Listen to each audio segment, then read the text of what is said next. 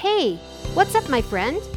Welcome to the Upside of Blended Families podcast, episode number six Sibling Rivalry. Today's families are much more than the nuclear family. In a world that is changing so quickly, our families face challenges from within and without. Using strategies, skills, and love, every family has all the ingredients they need. Join Connie in blending the perfect recipe for your family. An adopted child that grew to become a certified life coach, professional chef, and mother of nine, she speaks through experience. Here's your host, Connie. This new lip color is going to blow your mind. The brand is Rare Beauty Shade Courage. The more I use it, the more I love it.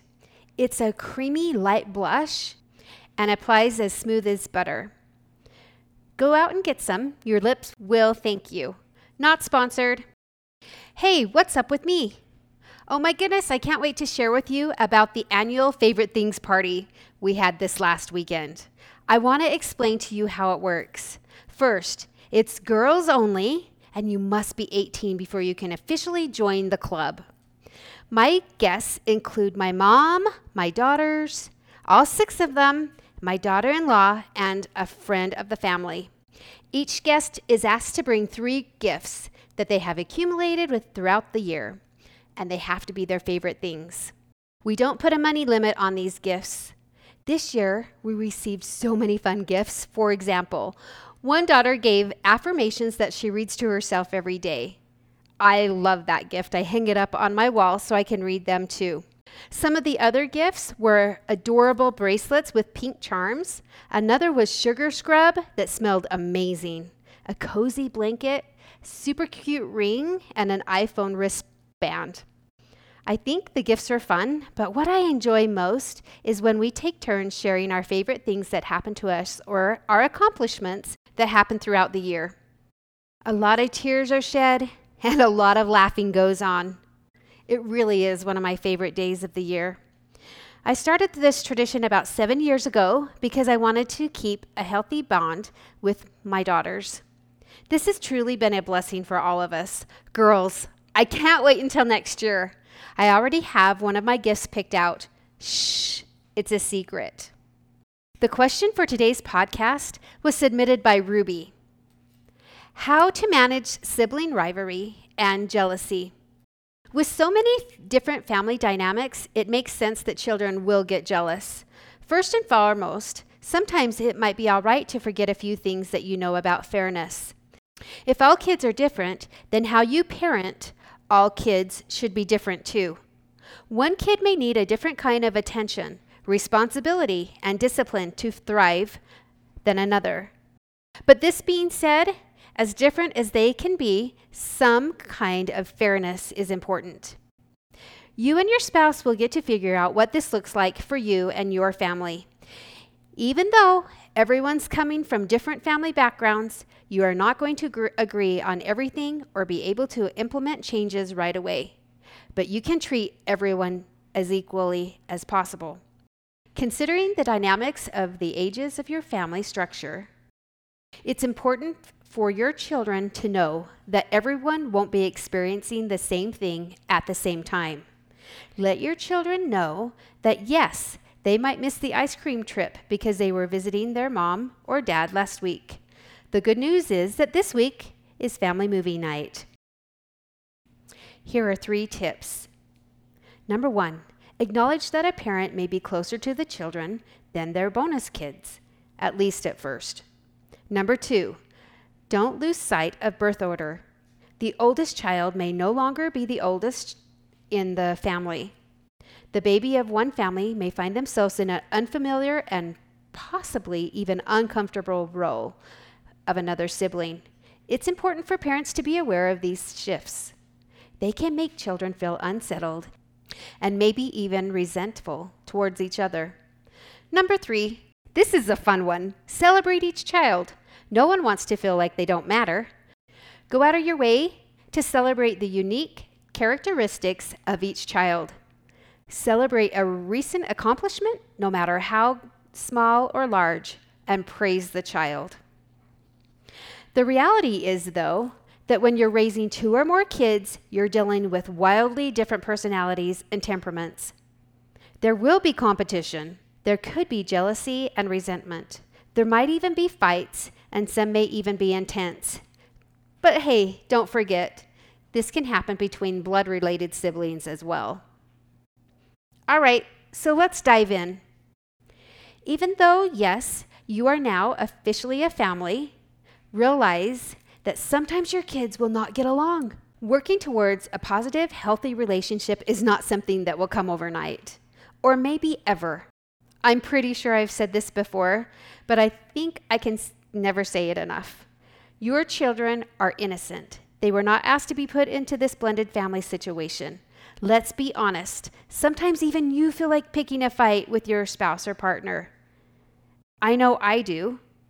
Tight knit family bonds are a good thing, but they can also breed a perfectly normal amount of irritation with one another. Of course, because we're human, living the human experience. The same thing happens between siblings. And because you're dealing with developmentally immature little people, these irritations can be compounded by a few other factors. Here are a few. All right, let's start with major life change. Your kids or bonus kids might be moving to a new town. Their parents recently got divorced. They might be changing schools and getting new siblings. These events are stressful for parents, but especially stressful for the kids. They tend to take their frustrations and anxieties out on the easiest target, either the parent or the step siblings. Next, jealousy. Heck yeah, don't we all get jealous sometimes? Why did she get new clothes? How come I didn't get to go? I studied just as hard as she did. Why did I get a C and she got an A? Let's talk about individuality. Kids have a natural inclination to set themselves apart, including from their siblings. This can start competitions to see who can build the tallest tower or eat the most waffles or which one is best at sports. That's what happened at our house. This may seem trivial to us as parents, but it feels hugely important to them. Next, lack of conflict or resolution skills. If your kids have routinely seen you and your ex spouse fighting in a loud or aggressive way, they may role play that behavior. They literally might not know any other way to handle their conflicts. Remind yourself siblings are not always going to get along. Your choices can contribute to or even worsen any existing sibling rivalry. But chances are you haven't directly caused your children to compete with one another. There are some parental behaviors that can lessen sibling rivalry. Here's some try not tos constantly praise one child and criticize another, put your kids against one another in competition, compare one child to another, pay more attention to one child's needs and interests. Heck yeah! Don't think that that doesn't mean we haven't had our difficulties in this area. We're anything but perfect. Let me share a few stories with you. When Coach and I got married, we had two children that were the same age and that were going to be in the same middle school together. This would be the first year Maddie would be attending the school, and CJ had already been attending for a year, so he had a bunch of friends. What he didn't understand is that not only did Maddie hang out with girls, but she also hung out with boys. CJ, being the protective new brother, didn't quite understand how Maddie worked yet. He couldn't understand why she would hang out with boys he didn't even care for.